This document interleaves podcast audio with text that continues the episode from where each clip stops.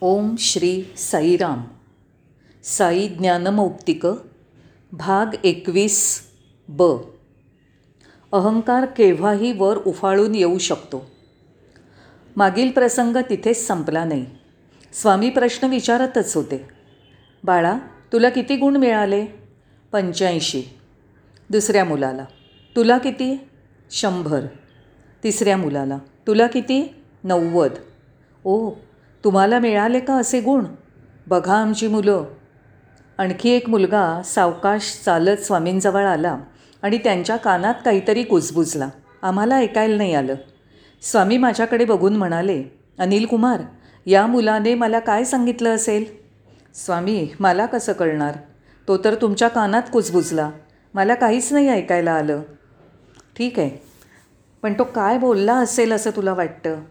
स्वामी मी म्हणालो त्या मुलाला कमी गुण मिळाले असणार. बाकीच्या मुलांना ऐंशी नव्वद असे गुण असल्याने त्याला आपले गुण सांगायची लाज वाटली असणार. त्यामुळे तो मोठ्याने न बोलता तुमच्या कानात कुजबुजला. ते म्हणाले काय वेड्यासारखं बोलतोयस? त्याला शंभर टक्के गुण मिळालेत. त्याने माझ्या कानात सांगितलं स्वामी मला शंभर टक्के गुण मिळालेत पण मला ते मोठ्या आवाजात सांगायचे नव्हते. का? तर माझ्यात अहंकार वाढला असता. अहंकार आपला फणा केव्हाही बाहेर काढतो ते मला नको होतं. आता बघा. ओ स्वामी फारच छान फारच छान.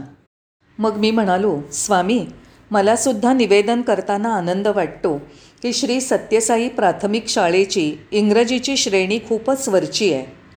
मला माहीत आहे की ती मुलं खूप चांगलं इंग्रजी बोलतात. अशा रीतीने त्या दिवशीचा प्रसंग घडला. प्रत्येक दिवसच उत्सवाचा. दुसऱ्या दिवशी स्वामींनी सर्व शिक्षकांना नवीन कपडे द्यायला सुरुवात केली. ते का वाटप करीत आहेत ते मला समजेना. त्या दिवशी तर कोणताही सण किंवा उत्सव नव्हता. माझ्या चेहऱ्यावर प्रश्नचिन्ह होतं. स्वामी म्हणाले तुझा चेहरा असा का? स्वामी आज तर कोणताच सण नाही. मग तुम्ही सर्वांना कपडे कशासाठी देत आहात?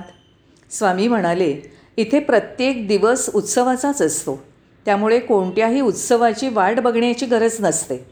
प्रशांती निलयममध्ये प्रत्येक दिवस सणासारखाच साजरा केला जातो. हे मात्र खरंच आहे. इराणहून दोनशे लोकं आल्याचं समजलं.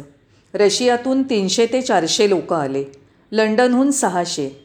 विविध ठिकाणाहून मोठ्या संख्येने लोकं येत आहेत. मोटरसायकलवरूनही लोकं येतात. काही लोकं तर हजार किलोमीटर चालतही येतात. तेव्हा प्रशांती निलयममध्ये प्रत्येक दिवस हा उत्सवासारखाच असतो. मुंग्यांकडून शिस्त शिका. आता पुढचा प्रसंग. स्वामी एका ज्येष्ठ माणसाकडे बघत होते. तो माणूस कागदावर काहीतरी लिहित होता. स्वामींनी विचारलं काय लिहितोयस? स्वामी मी एक लेख लिहितोय. मला दाखव. स्वामी ते अजून रफ आहे. तुम्हाला दाखवण्याजोगं नाही. भगवान म्हणाले का? स्वामी मी अगदी बारीक अक्षरात लिहिलं आहे काही हरकत नाही. आणि इकडे. मुंग्यासुद्धा खूप लहान असतात. पण त्या खूप शक्तिमान असतात. खाली बसण्यापूर्वी मुंग्या आहेत का नाही ते नीट बघा. मुंग्या लहान असल्या तरी त्यांच्यात ताकद असते. त्या लहान असण्याने फरक पडत नाही. आण ती वही इकडे. त्यानंतर त्या माणसाने गप्प बसावं का नाही? स्वामींसमोर शांत बसणं श्रेयस्कर असतं. कारण आपण काहीतरी चुकीचं बोलत असतो. तो माणूस म्हणाला स्वामी मुंग्यांमध्ये खूप शिस्त असते. मी तुम्हाला नेहमी सांगत असतो की स्वामींचा शब्द हा शेवटचा असतो. स्वामी वळून म्हणाले होय मुंग्यांमध्ये खूप मोठी शिस्त असते. असं म्हणता मग तुम्ही ती अंगी बाणवायला हवी. त्यांच्याकडून शिका. मुंग्यांकडून तो माणूस शिकला की शिस्त कशी असते. प्रशांती निलयममधील ओणम. दुसऱ्या दिवशीचा प्रसंग. त्या दिवशी ओणमचा सण होता. ऑगस्ट महिन्यात दरवर्षी केरळचे भक्त प्रशांती निलयममध्ये तो साजरा करतात. नंतरच्या दिवशी त्या सणाबद्दल आपलं मत भगवान बाबांनी सांगितलं. केरळ हा सांस्कृतिक प्रांत आहे. केरळला शास्त्रीय संगीताबद्दलही मोठा आदर आहे. आणखी एक गोष्ट कोणाच्या दाराशी याचक उभा राहिला तर तो रिकाम्या हाताने परत जाणार नाही. जे काही अन्न शिजवलेलं असेल ते ती गृहिणी याचकाला देते. बाबा पुढे म्हणाले लोक म्हणतात की राजकारणातील लोक नास्तिक असतात. त्यांची देवावर श्रद्धा नसते. राजनीतीचा विचार केला तर ते देवावर श्रद्धा ठेवत नाहीत. पण वैयक्तिकरित्या ते मोठे भक्त असतात. राजकीय कारणासाठी ते नास्तिक असतात पण त्यांच्या व्यक्तिगत जीवनात ते मोठे आस्तिक ईश्वर मानणारे असतात. त्यानंतर केरळमधील भक्तांनी सादर केलेल्या मोहिनी भस्मासूर या नाटकाबद्दल ते बोलले. हे खूप सुंदर नाटक आहे. त्याची गोष्ट तुम्हाला आवडेल. भस्मासूर म्हणजे आधुनिक माणूस राक्षस आणि मोहिनी म्हणजे सुंदर स्त्री प्रकृती. आकर्षित करणारे भुरळ पडणारं जग. मोहिनी भस्मासुराला आकर्षित करते. माणूस भस्मासूर त्या मोहिनीकडे सुंदर बाह्य जगाकडे इतका ओढला गेला आहे की तो ईश्वराला विसरला आहे. तो अगदी देवालाही इजा पोचवायला तयार आहे. मोहिनी त्याला जास्तीत जास्त आकर्षित करते ती नृत्य करते तोही नृत्य सुरू करतो. भस्मासुराला ब्रह्मदेवाकडून वर मिळालेला असतो की तो ज्याच्या डोक्यावर हात ठेवील त्याचं भस्म होईल. नृत्य करता करता मोहिनी स्वतःचे हात स्वतःच्या डोक्यावर ठेवते तोही स्वतःचे हात डोक्यावर ठेवतो आणि भस्मसात होतो माणूस आपल्या अतितीव्र वासनेमुळे बाह्य जगाकडे ओढला गेला आहे. अतिरेकी आकर्षणामुळे भस्म झाला आहे. भगवान बाबांनी हे सर्व सुंदर रीतीने स्पष्ट केलं. तुम्हाला माहीत आहे का? भगवान बाबा म्हणाले सर्व जगाचं व्यवस्थापन तीन गुणांनी होतं. एक म्हणजे पशुवृत्ती तामसिक आणि इतर. दोन म्हणजे राजसिक आणि सात्विक. स्वामी म्हणाले संगीतातील तीन गुण आवश्यक आहेत. श्रुती राग आणि ताल. त्याचप्रमाणे सर्व जगाची धारणा होण्यासाठी हे तीन मूलभूत गुण आवश्यक आहेत. केरळ राज्याचे आणखी महत्त्व सांगताना स्वामींनी शिबीराजाचा उल्लेख केला.